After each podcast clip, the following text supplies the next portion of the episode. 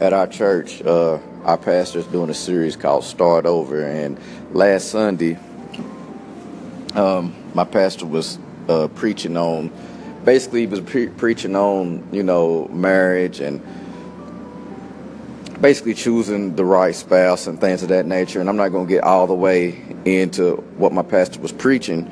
Um, but one of the key things that he hit was about being irreasonable and that you need to find somebody who is reasonable. And it really stuck with me, you know, how many times that we go along in life and we get angry and we're not reasonable. We're not reasonable with each other. We're not reasonable reasonable with anything. And this morning, as me and my wife were doing our morning devotion, it was talking about uh, anger and and even when you're angry, don't sin. And one of the uh, key things about when you're not being reasonable, when you're angry, most time you're not being a reasonable person. And there's conversation that is that needs to be had, and there's conversation that tries to be had, but it's never one party listening to another party because people are being so unreasonable that they won't even listen to each other. So as soon as one person starts talking, another person gets mad or gets in their feelings, and they're not even going to listen to what the other person has to say. So we need to learn to be more reasonable.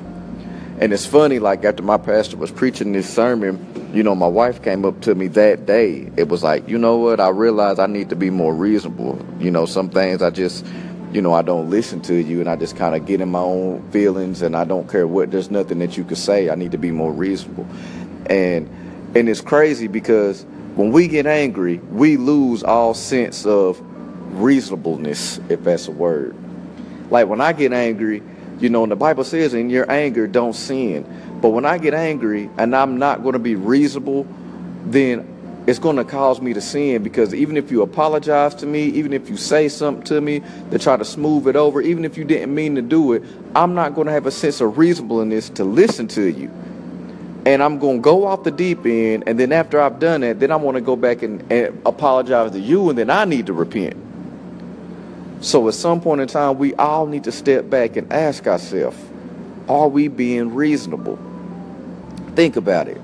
It's conversations that we won't even that we have with somebody, and we really won't listen to their side of the story. We really won't listen to anything they have to say because we're being unreasonable.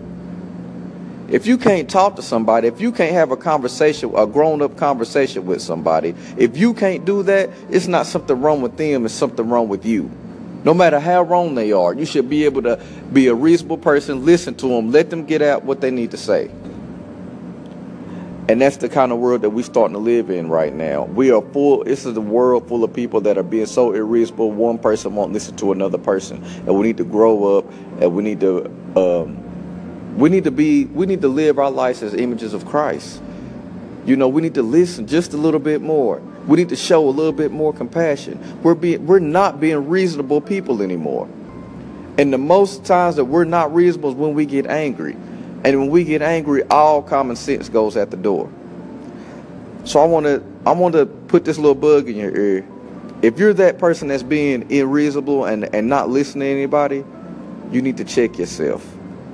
Like my, my pastor said in the sermon Sunday, he said it's a character flaw. You need to you need to check yourself.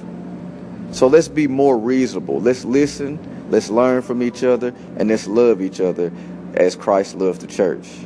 Let's love our neighbor as ourselves. BudTheNormal.com.